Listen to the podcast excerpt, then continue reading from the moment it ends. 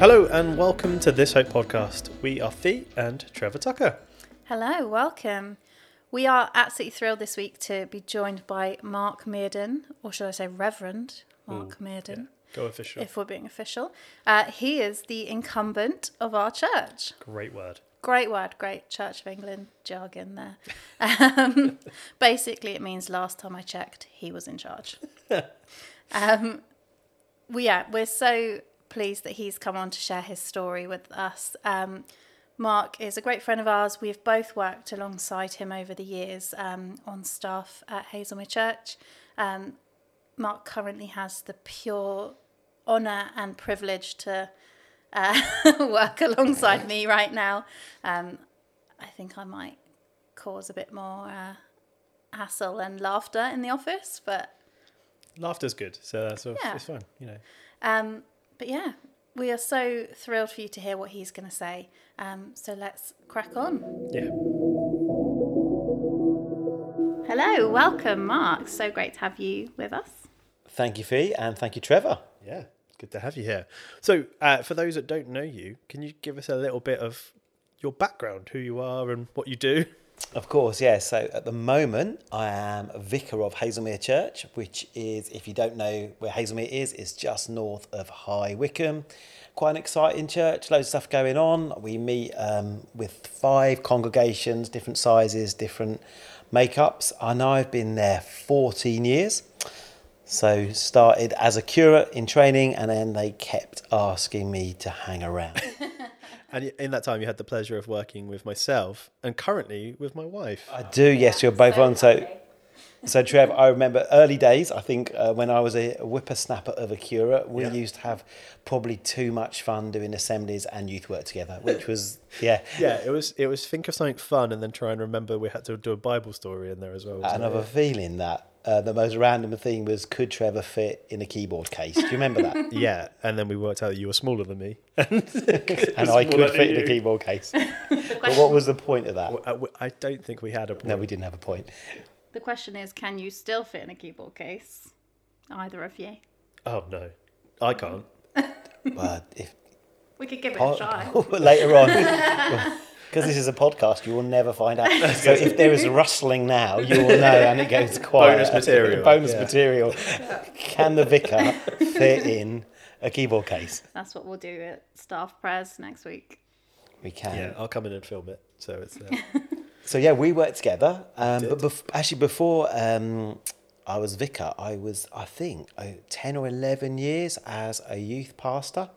So I started and planted a church called Eternity Youth Church over in Bracknell, and so did that from the age of twenty-one, and then from there actually went on to do my theological training. Two years in Singapore and two years at Nottingham. nice. That's awesome. Well, thank you for joining us. Um, one one question we kind of ask everyone that comes on now is: Can you give us an example of a sermon illustration uh, that has stuck with you for better or for worse that you heard once when, uh, or you've given yourself? Yeah, I can actually, Trev. So um, I always, I always like a good sermon illustration. So for me, whenever I'm preaching, I'm always thinking, what, what is a thing that I can illustrate or hang this on? And so probably the one that I keep going back to, and it has multiple uses, would be when I was at school. Um, a friend of mine, someone in my class, I won't say his name. Um, when we were in design and technology, uh, he was doing some metal work and stood too closely to a pilot light. And we were all wearing lab coats, and he managed to set his lab coat on fire. And I won't shout, but he basically just ran around the design and technology classroom screaming, My lab coat's on fire! My lab coat's on fire! And, and I use that as an illustration for what happens when we're filled with the Holy Spirit that, um, that we're different, that, um, that we talk about what goes on, and that, and that we move. Um, and when the Holy Spirit comes on us, like we look different from everybody around us. That we tell people about Jesus, and and we don't stay static. We move on with God. So that probably is my go-to. And I must admit, if I was asked this question, that would be one of the ones I would remember. Yeah, you know it's a good one when we can remember that probably from one of the first talks you gave Yeah. at Hazlemere. yeah, you did to the youth, I think, as well for us as well. Yeah. I, I did, yeah. I've had to buy multiple lab coats because. I was say, I've heard it a couple of times. yeah, yeah, I have, yeah. Good content never goes out of date. No. It doesn't. So we um, would love to hear a bit about your story um, and specifically kind of any storms you've faced and how that's um, been impacted by your faith and just yeah share a little bit with us about your story. Yeah, brilliant. Thank you, Fi. Yeah. So for me, I, growing up, actually, um, vicar's kid. Um, yeah, dad's church, absolutely awesome, fantastic. Um, when I went off to uni, I just studied physiology and biochemistry, so wasn't related to anything that I'm doing now per se, and I can't remember any of it now. Um, but while at university, I felt God calling me to give a year out to my local church to work with young people. And I listened to him and had no training, no experience. Uh, I would always, I had insecurities around my appearance because I always looked about five years younger. so like I could never get served at a pub, and uh, and it was just always one of those things that ah. And so at the time, I thought I am the wrong person to be doing youth ministry. I'm just haven't got it. But I felt that's what God said. Um, and so I took a risk, took a step out, and that emerged. Well, the youth church just grew from five of us. We ended up planting another church, and God's hand was really on it. And from that moment, it was a sense of um, that call of God in my life was firstly really listen to how He's prompting, and then take risks to step out, even in the midst of insecurities, even in the midst of thinking actually I can't do this, or maybe I'm not skilled or the right person. And so, in all of that, I really believed in the faithfulness of God. When we answer His call, He'll equip us. Yeah. And so that sort of characterised uh, 11 years of pastoring a youth church. We we did loads of different things. Loads of people come to faith. I think about there's about 11 vicars that have came out of the youth church. Someone that's even uh, he actually runs a theological college, and exciting times. I then went to trained in Singapore. Awesome. That would just open my eyes to how like how church can be when they've actually seen revival. Because Singapore had seen a massive move of God like 20 years before I was there, and we were still sort of seeing how that move of God has worked out. Really uplifting. Then went to St John's College in Nottingham. Uh, that was fine. Slightly different. it's different from Singapore. Not gonna lie, it was like reverse culture shock. Um, and then um, and then I got offered a curacy place, and then did the curacy, which is kind of a training thing if you don't know what that is. And then I was asked to stay on. So up until for most of my ministry life, it was like listening to God and Him just saying, "Mark, I think this is what you need to do next," saying yes, and then seeing God sort of move and work. And yeah, there was challenges within that. There's always things that we struggle with. There's things that stretch our faith. But overall, I would have said I've really seen God's faithfulness. I've really seen Him bring like fruitfulness um, in the churches that are part of, and and that was for most of my ministry life. Yeah.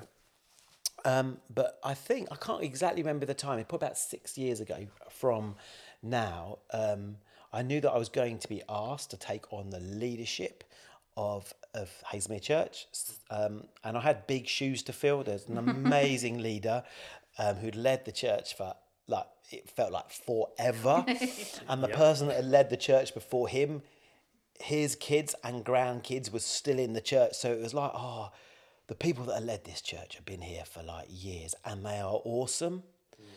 And so I began to have that sense of those same little insecurities like, am I good enough Yeah. to do this?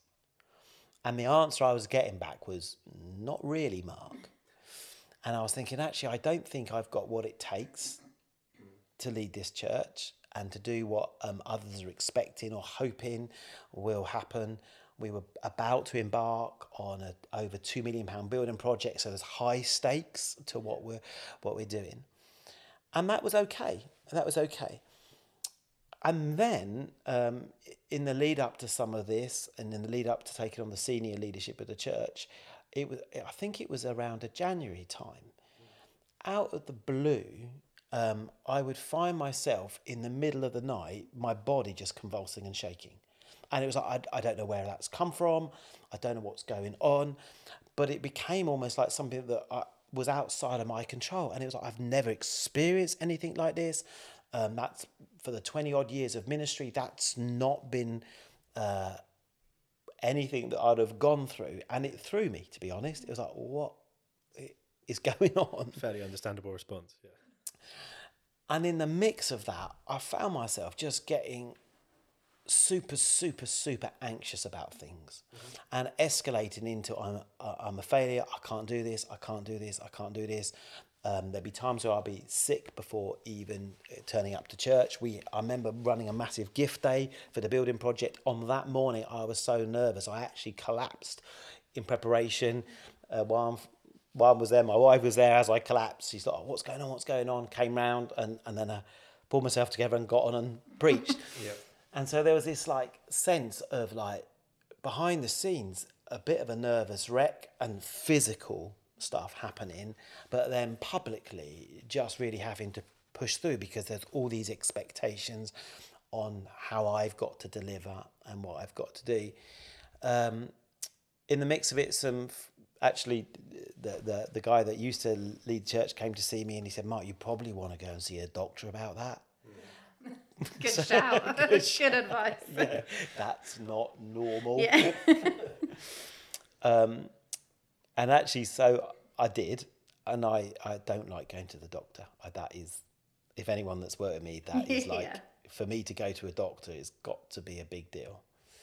Um, I'm not going to name the surgery I went to. Um, I went to see a doctor, and I, I don't like going to the doctors, and this just told me why I shouldn't go to doctors.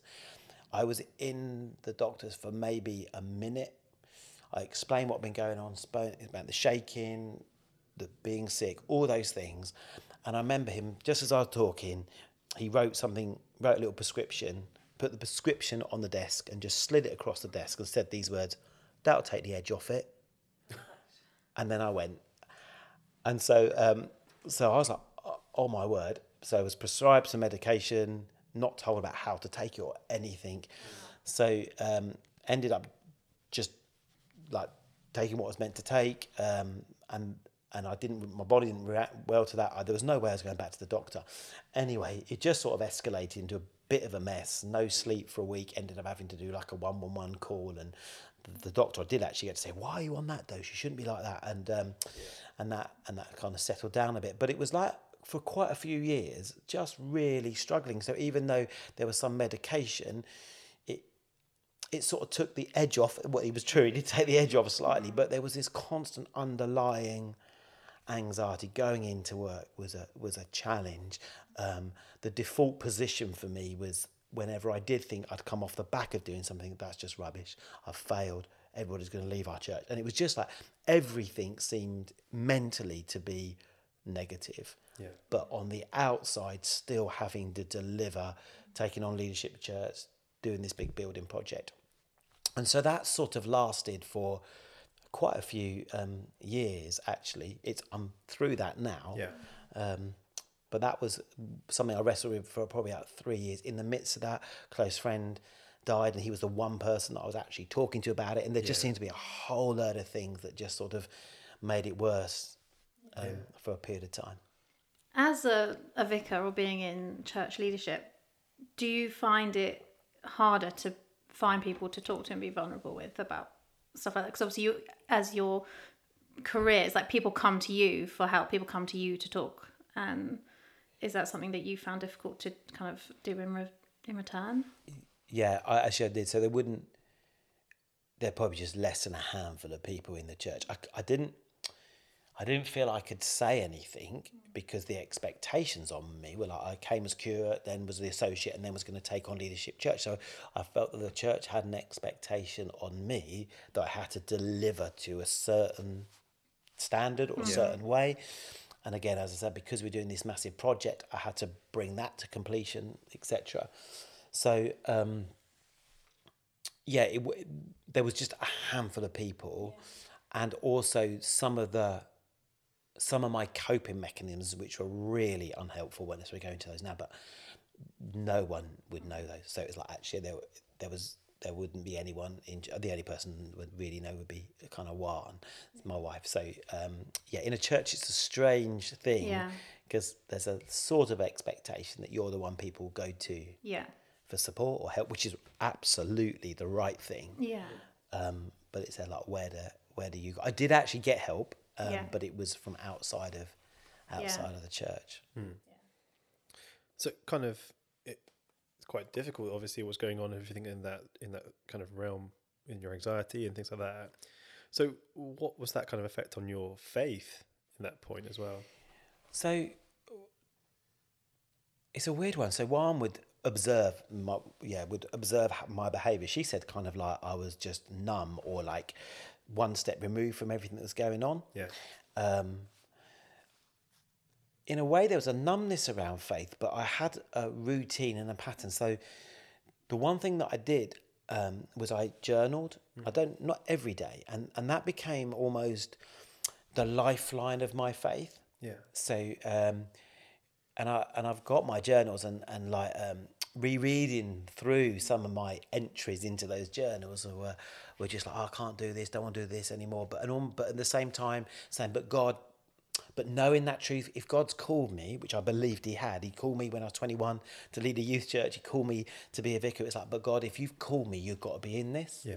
So there's that weirdness of sort of a numbness, being slightly removed from the situation, but like that lifeline of being able to write down real prayers to God. Mm.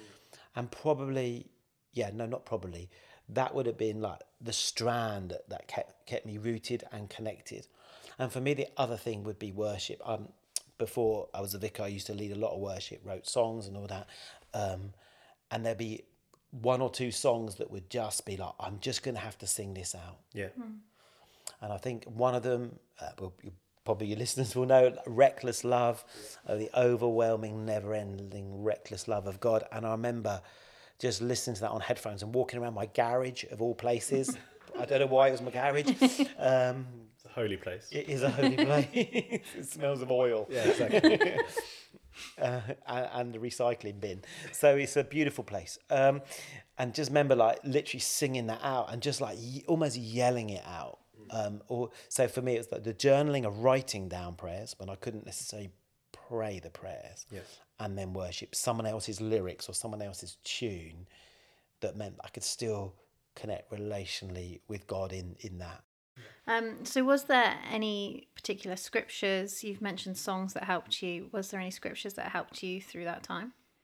Yeah, so coming out at the end of it, um, I went on a sabbatical, actually, when I'd come through, but um, there was a passage that I was drawn to quite a few times, which is in 1 Kings chapter 19, which is the story of Elijah. And um, yeah, on sabbatical, uh, by then I'd actually, the anxiety had mm, pretty much gone by then.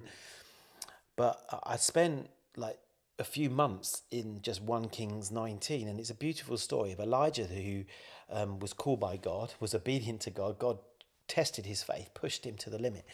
Um, and actually, as a result of that, Elijah just saw like amazing miracles. So he defeated, he was outnumbered, defeated these prophets of Baal, saw this amazing miracle of fire coming down and consuming a sacrifice against all odds. And so, in a way, I guess people would have looked Elijah at that point and gone, This guy is a, well, he was a man of God who's faithful and God is moving through him.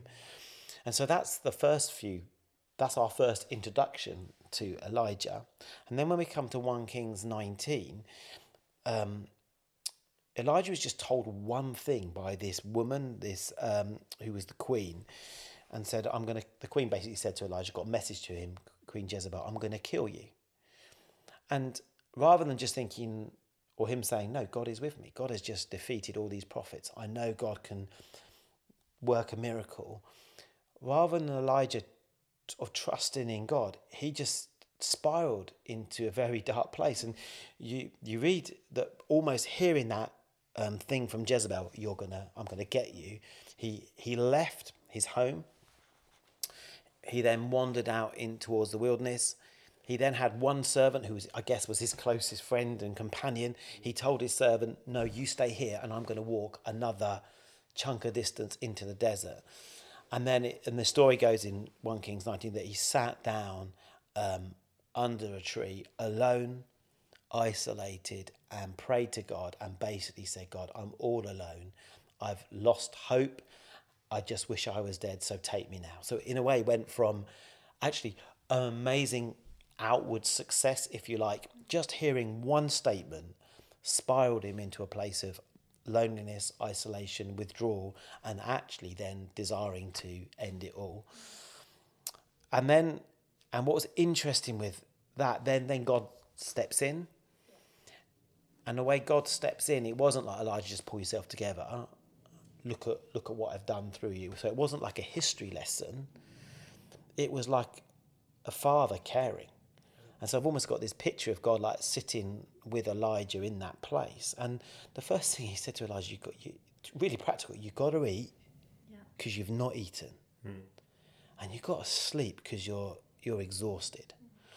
And so he ate and he slept and he woke up again. And then the next thing that God said to him, No, you've got to sleep some more. Yeah. You, you need to rest. You're still exhausted. And so there's that sense of God just sitting with Elijah, not trying to say, What are you thinking? Don't you know that I'm with you? Just saying, You need to eat and you need to sleep. Yeah. And then after that, Elijah was told, And, and actually, now you're going to go and find me. It wasn't with those words, but there was a sense that Elijah at that point, after he'd slept and eaten, he got up and went to a place called Mount Horeb. And another word for Horeb is Mount Sinai. And mm. if you know your Bibles, you know Mount Sinai is the place where God had a reputation of being. So in my mind, it's God has looked after him, God has given him rest and food. And then God is saying, Right, I want to meet with you. Yeah. And so I guess for Elijah, he goes, Well, where, if I'm going to meet with God, where do I go? Well, I've got to go to that mountain. Because if you want to meet with God, that's the mountain you need to rock up to. Mm. And so he then went to that mountain. And there's this lovely interplay or like a throwback, hmm. a flashback to Moses. And then God, like, there was an earthquake and a fire and this wind, and there's all these outward volume and outward manifestations of God's presence. And then after each of those big things, there's this simple sentence that then says, But God wasn't in the fire, but God wasn't in the earthquake, but God wasn't in the wind. And if you know Moses, you'll know that when the Ten Commandments came at the top of that Mount Horeb, Horeb or Mount Sinai, there was wind and earthquake. And in the past, God had spoken in this massive way. But with Elijah, it wasn't that. So all these big things, it goes, yeah, but God wasn't in that. And then it's like God leans in with a whisper. And then there's this lovely line, and it says, but God was in the whisper. And so we've got this journey of like someone that'd been outward, outwardly ministry successful, Yeah. crashing, literally crashing. And then God's care just coming in with sleep, food, exercise, Yeah. walking, go into the presence of God, and then the whisper of God. Yeah. It's so I love that God's first response was this kind of like like a self care thing, like you need to take care of the practical. And I, things like that, they shouldn't come as a surprise to us because God is our creator. He knit us together. He knows us from the inside out. But it's you know those are things that actually even when you seek help, it's like right, you need to be making sure you're eating, making sure you're taking care, like get those practical things lined up and right from you know, way back when in the Bible, God's saying you need to do these things. You need to take care of yourself, and the kind of the physical and the mental is so intertwined in the faith. It's like everything is knit together. Yeah. Self care is not a new idea. yeah, yeah. Not. It's not a not a trend. No, it's uh, been around for a while, hasn't it? Yeah. That's, yeah, it's really interesting as well. Like the triggers as well. Like clearly, you know, the smallest of things that Elijah's faced. He's faced all these big things, and this tiny little couple of words is what's triggered him to have Yeah. this thing. And it just shows, you know, actually from a from our mind point of view, like we don't know what's going to trigger us, and it can be the smallest of things, even though we've been through much bigger, much Yeah, harder things. Yeah, yeah. So yeah, that's really interesting. Thank you for sharing that. That's great. Yeah, and back to that little trigger thing that yeah that for for me for some of it would be like just someone saying oh I'm thinking of uh, trying out a different church. And then that would spiral me down into oh that means I'm a failure that means everybody's going to leave and and so it's weird Trevor as you said that like the trigger is actually almost it irrelevant in one sense because your mind does something to that trigger that just takes you to a place that you wouldn't have thought, or under normal circumstances you wouldn't have gone at all. Yeah, definitely. And I guess for us being part of the church, we've been on. I'm currently staff at the church, and trevor has been in the past. Like from an outward perspective, God has just blessed the church so richly through your leadership and through what's the building project you're talking about and everything else. That we've seen so much growth, and God's done amazing things. Um, but it is that when you feel the weight of everything on your shoulders, and kind of that must have been that kind of was it like the responsibility that was getting you I think it was my insecurities. So, um, for me, and I think that goes right back to being young. Like as I said right at the beginning, like not not being the right fit to be a youth worker Yeah. or at school, always being the one that was looked the youngest. Um, we didn't have loads of money, so I I was in a school that was quite competitive in terms of finance, and therefore there'd be ridicule around what I was wearing. So it's always that sense of I'm not good enough. yeah I'm not good enough, and so therefore, when it was in in a way, it was that lesson. So maybe when I then become vicar or senior leader of this church, I'm not going to be good enough, um, and then everything got turned into that. I think there was a level of busyness and stress, and I think looking back, there was just this build up, build up, build up of stress, um, which I then think because I'm my degree was actually in physiology with biochemistry, and I know that prolonged stress does stuff physiologically to you. Yeah. Yeah. So, um, but for me, I just didn't see it coming. I did. I, yeah, Yeah. it came out of out of nowhere. um so kind of how do you now you are kind of saying you're, you're sort of through the ang- Yeah. anxiety part Yeah. how do you kind of take care of yourself now and if things are triggered or spiked is like what does it look like now when you start to face things like that Yeah. So coming through that journey through the storm, um, for me, there was a few things that like helped and things that I learned in the midst of that. Um, one was what you'd already asked, really, a sense of that relationship with God. So the journaling and the writing for me became the most significant thing and the worship. So in in a sense, even in the midst of that, there was that still that retaining a, a connection with my loving God who actually cares for me. Um, I'd received, I did a couple of healthy mind courses, and they were really practical. I think it's CBT stuff to help analyze when the anxiety kicked off, to help really work out what is it that I'm worried about, and is it actually something that not should be because of course you can't, but like in a way something that was a legitimate worry Yeah. or hypothetical worry. That was really helpful. Um, I actually asked a mem- like someone in our church who, uh, yeah, could use. She got a swim pool actually. Like, could I do some exercises like swimming? Started cycling, um, and then a receive then received uh, I think ten sessions of like counselling. I think it was. Again, that was helpful to unpack some of my um, in a way the things that were driving me. So years ago there was a book called Driven Beyond the Call of God. I don't really remember the book, but I remember the title. Yeah. And I remember reading the book going, probably the title is enough. so, and that sense of your you can be driven beyond the call of God. And I really identified with that. Like God's call in our lives, but some things in us drive us beyond that. And so um, trying to map work out when am I being when is it marked mid and driving beyond beyond the call of God like so a few things. So there's exercise uh, some diet stuff but my wife's a nutritionist but uh, that's not brilliant for me but um, uh, well no that's no the nutrition is brilliant for me but on my diet stuff I'm not my eating pattern's not amazing. Um, yeah Fi works with me so she'll know that. Um, and also spotting the early symptoms. So if anyone, I guess some you'll identify, there's early symptoms that kick in with anxiety, like a sickness and a flutter, and and at that point, when I can sense my brain going down into a spiral, catch it. So I'm part of the counselling. I thought they called it NATS, which is negative. oh um ants automatic negative thoughts Yeah, we called it gnats. Negative I'm going to stick with that. Negative. I, I, well, I'm also dyslexic, so they might have been saying ants the whole time, and I, I remember it as gnat. So negative automatic thoughts. Same thing. That'll do. Yeah. Should we, should we Yeah, land on that? Gnats or ants? Um, and so because in the in the in the courses that I went on, the Healthy Minds courses, with this recognizing, and so now I can remember the old patterns of things that I'll start thinking, and try and catch it earlier before it spirals out. So um, so yeah, to sort of recap, keeping the relationship with God in a way that I can do. So I read the other day, like pray as you can, not as you can't. So how can I pray? Well, I can pray by writing or walking or whatever it is. So don't set myself up barriers to prayer. So pray as I can, not as I can't. So keeping that foundation faith, exercise, and then spotting the thoughts as they come. And yeah, it happens less and less. I do notice it sometimes, but it's like, oh, I don't want to go back to that. There's a sense of I don't want to go back to where I was. And it was probably a four year journey of working working through it.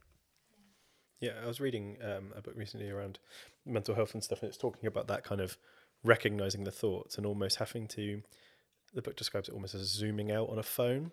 Actually, you need your own, your brain. You need to find that thought and zoom out and go, okay, well, what, what am I doing here? How can I put a change in here to make sure that I don't zoom back in on that one? It's really hard to do, but once you've kind of got it, it's it's a really helpful way of dealing with those triggers. I think just to close, like having gone through this experience, has it? What would you want to say to maybe either other church leaders who are who are maybe experiencing similar things, or has it changed how when people come to you um, and are struggling with mental health? Has having gone through it, has it changed your response, or what would you want to say to those people? hundred percent change response. So um, I guess like if you asked me ten years ago, I wouldn't really know how to even journey with anyone through it. You'd be like compassionate and work alongside, but you wouldn't you wouldn't necessarily know. So just even tiny little things. So um, another one of our staff team know that actually they'd they'd had their own challenges, but then after a st- after a line manager meeting with him, would go through stuff. I'd ask the question before you leave my office: Has anything that we've talked about triggered you? Because you can't tell on the outset. Someone is looks absolutely fine, but internally they've just spiraled. But you don't know that. But you can. So it's little things of being aware that some people might be spiraling out and then also knowing like um, the healing of that or the whole the journey to wholeness in that isn't quick Yeah. necessarily and also is multifaceted so it's like actually and the, we know there's there's loads of people that are struggling and i feel that uh, whether it's people whether it's a safe space i don't know but i'm aware that people will talk to me all about it but knowing that actually there's not there's not a quick fix and there's loads of it's almost like th those mini decisions and so there's a book i haven't read it um, i did put it into ai to give me a summary so i feel i know about it Read the It's- title. yeah atomic habits Oh, so good. Yeah, i've not read have you read it I've listened to the audiobook. It's on my my desk. I need to read it. Yeah. well i cheated i went to chat gp and said summarize atomic habits because i ain't got time to read it. well i probably should have time but that again that sense of that i'm oh, i'm sort of speaking to someone who's actually read it but according to chat, G, chat chat gp atomic habits just the tiny little Yeah. habits that actually loads of little habits actually make the change Yeah. so again understand of going through it knowing there won't be one fix but it might be well who are the friends that you can talk to what is the sport that you like to do or the outside activity? What is the sleep pattern? What is, what are those little things? How can you pray? How can you connect with god? And and pulling together like maybe all those little things are part of those steps and those journey and that's really in a way helpful in terms of now me talking to others asking them what are the micro decisions that they're making that will all eventually add up. Yeah, the micro changes are the what leads to big change. If you try and do a big change, it won't necessarily stick. Yeah, Yeah. And it's overwhelming at a Oh, period where you don't need any more overwhelm going on. let's keep this let's keep this cool and calm, guys. Yeah. I think Atomic Habits calls it the 1%. Does it? Just like if you change something by just 1%, then even though that 1% on that day will feel so tiny, but then by the end of the month, that's 30%. And like, so it's that tiny little, little bit. Um, yeah, which really helps again with that overwhelm and with that kind of can't possibly do anything, but actually, oh, I could maybe do a 1% thing to make me feel a little bit better. Yeah. Yeah, brilliant. Cool. Well, thank you for Thank you for asking. coming on and joining us. It's been great. There's Yeah, really brilliant. amazing things in there. That we, yeah, that I'm definitely going to be unpacking myself even for Yeah. a while. Um, so yeah, no, thank you so much for joining us, Mark. It's been an absolute Thank you. pleasure. Yeah, thank you. Thank you again to Mark for sharing his story there. It was was- so rich. There was just so much practical application for us, um, and I took a lot away from it. Yeah, me too. Um, and I hope you guys listening did too. Um, we'll be back next week with another episode f uh, with Trevor and I discussing um, a Bible passage. But for now, we would love it if you could rate and review the podcast. Yep. If you could follow the podcast on whatever platform you're listening on. Um, Trev, hit us up with the links. Yep. So you can find us on Instagram and Facebook at We Have This Hope. Uh, you can email us at thishopeuk at gmail.com and we would just love to hear from you. So, yeah, Yeah, get in touch. definitely. Um, and we will see you on the next one. Bye, guys.